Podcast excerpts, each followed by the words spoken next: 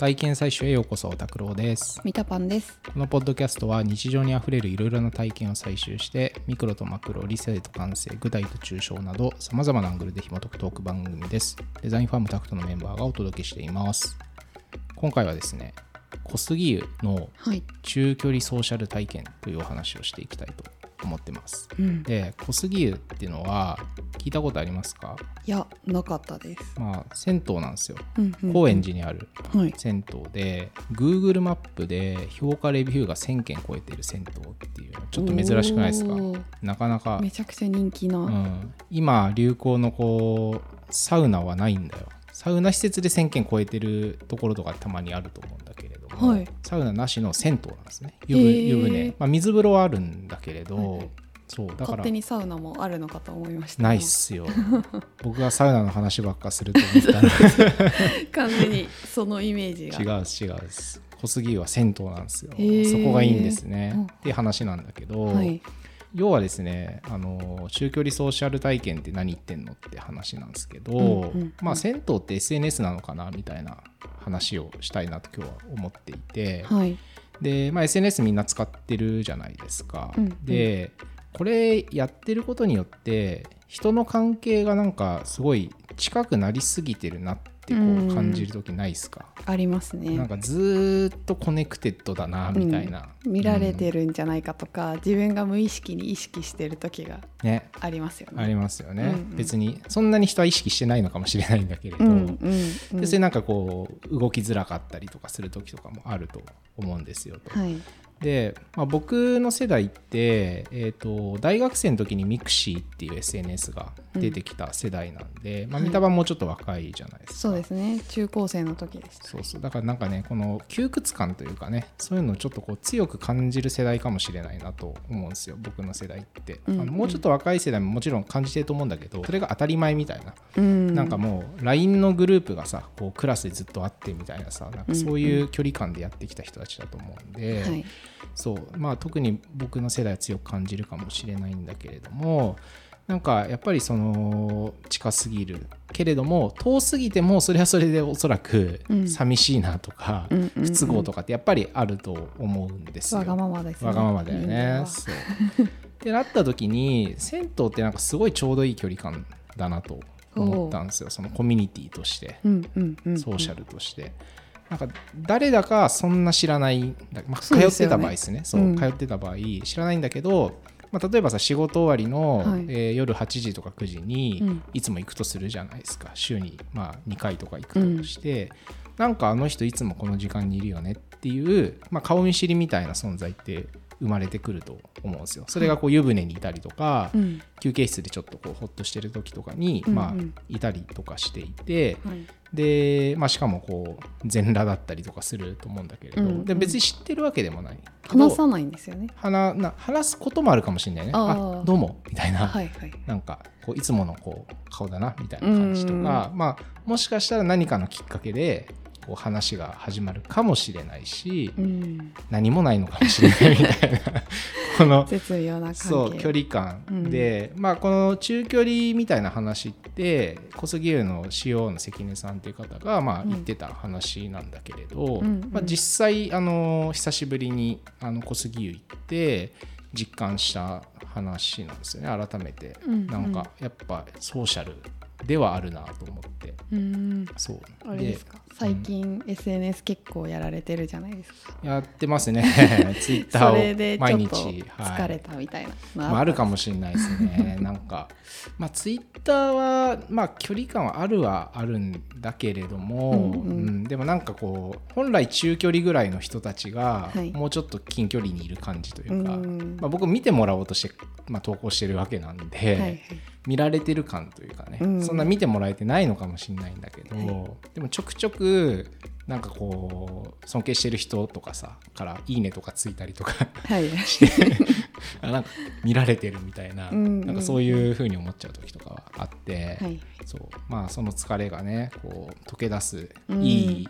うん、いい場所だなってこう改めてサウナともやっぱ違う。サウナはなんかこう、うん、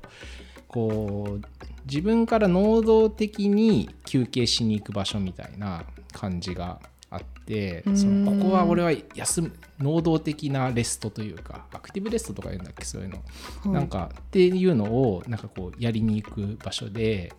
なんかこうリラックスっていうのがあんまこう受動的じゃないというか、休むぞリラックスという休みに行く感覚なんですね、あれ。そうそう、リラックスという状況を俺は得るぞみたいな、うーん、リラックスという行動を起こすぞみたいな感じで、まあ、いろんな人いると思うんだけど、うんうん、僕はそんな感覚なんですよ、サウナ行くときって、はい、けどなんか、あのー、銭湯はもうちょっと違う空気感が漂っていて、本当になんか余白があってなんかだらっとできるなっていう、うん、そういう場所だなって改めて思いましたね、うんうんうん、そうでなんか、まあ、銭湯なんでみんな全裸じゃないですか、はい、で全裸になるとやっぱりなんか人間がこう社会に属するなんか記号的な存在というよりは、うん、なんか動物だなみたいな、当たり前の話なんだけど裸族たちがさ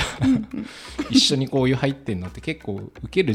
だよね、なんか状況として、まあ、確かになんか海外の人から見ると、うん、いやいやすごいと思うよ、すごい世界観って言いますもんね、うんうんうんうん、なんかちょっと野蛮なじゃないですけど、ね、な何これパブリックバスで本当にみんな全裸なんだけどっていうので、うんうん、びっくり。パブリックバス自体はまあ分かるとしても、うん、水着も着てないんだみたいなのって結構不思議だと思われるんだけど、うんうん、なんかそういうなんかこう存在感がやっぱ強いっていうか、はい、普段こうすれ違うのとは道端ですれ違う人たちってちょっと記号化してると思うんですよ、なんかこう特にスーツの人とかってなんかこうザ・サラリーマンみたいな、うんうん、そういう存在としてスッとこう意識からなんかこうなくしてしまってるような気がするんだけど、うんうん、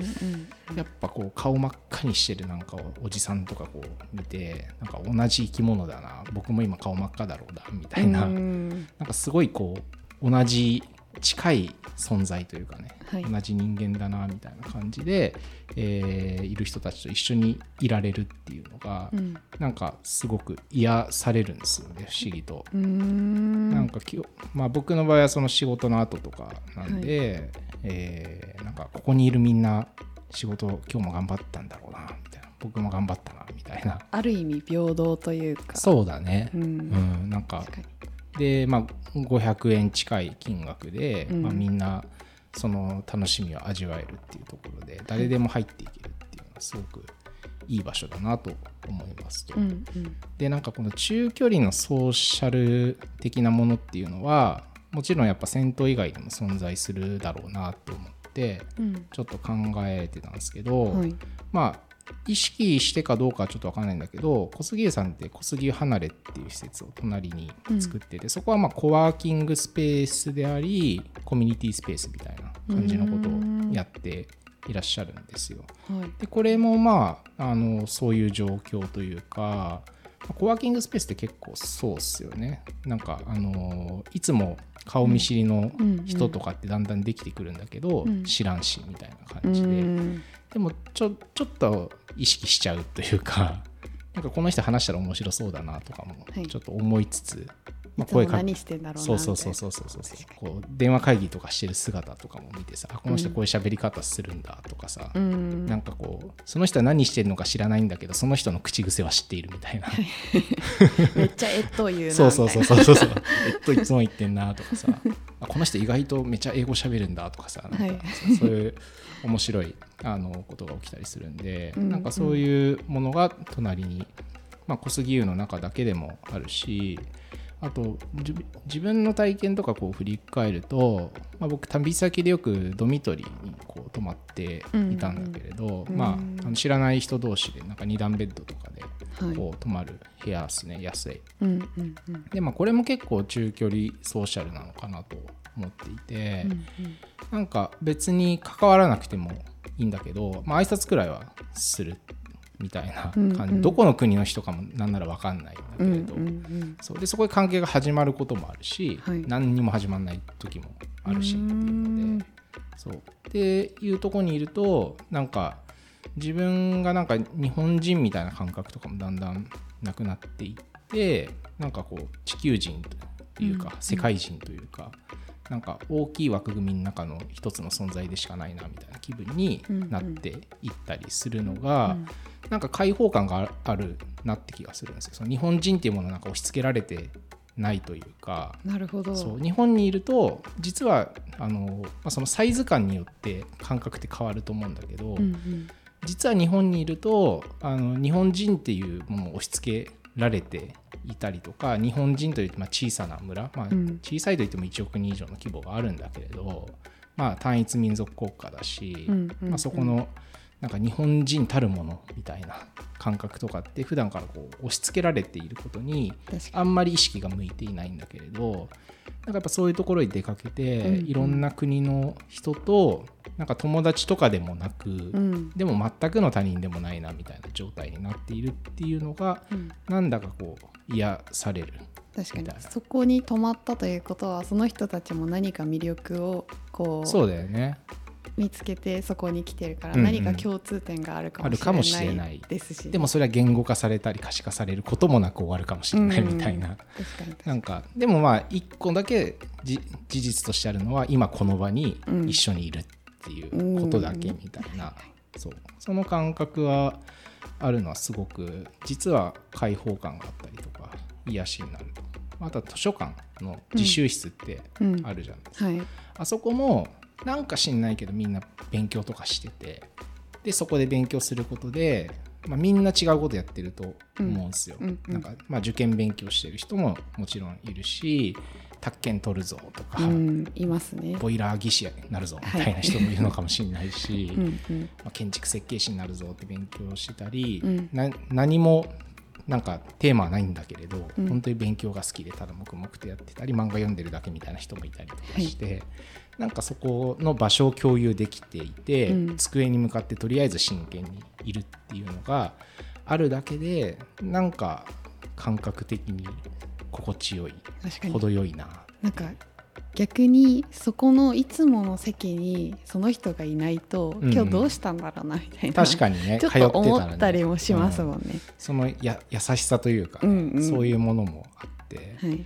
そう、その感覚をちょっと意図的に持ちに行くのってもしかしたらすごく大事なことなんじゃないかって思ったんですよね、先頭に、うん、なんかやってることとかあります？考えてみて。中距離ソーシャル。あー、でもなんか旅行は、はいはい、旅行が好きなのとかも、あと特にその海外旅行とかが好きなんですけど、なんかちょっとその開放的になれる、うんうんうん、なんか人間がみな平等というか、なんか何のしがらみもなく関われるかもしれないっていう状況がすごいリラックスする、ある意味なんか そ, そういう感覚はあるかもしれない。だから旅行が好きとか、はいはいはい、普段逆に閉塞感をちょっと感じてるのかもしれないなとかは思いますね。そうだよね、うん、だからその無意識の閉塞感みたいなところに気づくことっていうのが結構大事かもしれないですよね、うんうんうん、実はストレスだったみたいなことが分かるっていう、うん、あるかもしれない。で、まあ、そういうなんか密なソーシャルっていうのが今行き過ぎてるみたいなことはあると思っていて、うんうん、でそれのせいでなんか自分ってこういう人だよねっていうなんか思い込みを激しくしちゃう怖さとかってあると思う、うん、特に若い人ほど、うんうん、もうそうかなって風に固定的に考えちゃったりとかしやすいかもしれないし、あとはなんか、あのー、アルゴリズムがまあ エスエヌエス にあって、うん、まあ、フィルターバブルって言葉聞いたことあります？うん、いやなかったですね。あ、なんかね、うん、まああのー、ある記事によると、あのグローバルのいろんな先進国で比較したときに日本人がフィルターバブルという概念を最も知らない国だったみたいなデータがあるんだけど、うん、逆にまあ欧米とかでは結構知ら一般的に知られている概念で、うん、はい、まああのーまあ、フィルターバブルなんで、まあ、フィルターで泡っていう、あの、うん、そのまんまなんだけれど、うんうんうん、まあ、アルゴリズムでその人に最適化されたコンテンツとか、うん、情報だけがなんかずっとこうリーチ し,、うんうんうん、し続ける状態の、はい、まあ、泡にこう包まれてしまっている状態っていうのがあるっていうことを、まあ、示す言葉なんだけれど、はい、まあ、それをあの認識してるかどうかって結構大事じゃないです か, か自分にはあの最適化された情報が、うん、あの渡されちゃってるんだっていうことを分かってないと、うん、なんかそれ自分が接触している情報がもうなんか全てなのかなみたいな思っちゃうのってすごい怖いことであって、そうそうそう、からなんかそう、そういうのもね拍車をかけて密なソーシャルとフィルターバブルみたいなもので、うん、なんか身動き取れなくなっちゃうみたいなことを聞くとすごい怖いなというふうに。でもなんかそういう感じの人をツイッターとかでも結構見ますよね。まああるよね、うん、そうリテラシーによっては本当にありえると思うし、うんまあ、逆になんかあの エスエヌエス のアルゴリズムを手なずけるためにわざとこういうのばっか見るみたいなハックをしてる人とかもまあいるしですね。でですね、まあそんなちょっとこう怖いところもある中で、こういうなんかちょっと公共空間っぽいところに時々はこう行ってみて、こう中距離なソーシャルみたいなところに身を置くっていうのが、まあ、結構日本閉塞感あるよねみたいなって言われてると思うんだけど、うんうん、そういうものをちょっとこう和らげていくことにつながるかもしれないなみたいな、うんうんえー、ちょっと交渉のようなことをお風呂の中でだらっと考えていましたみたいな、はい、話ですね、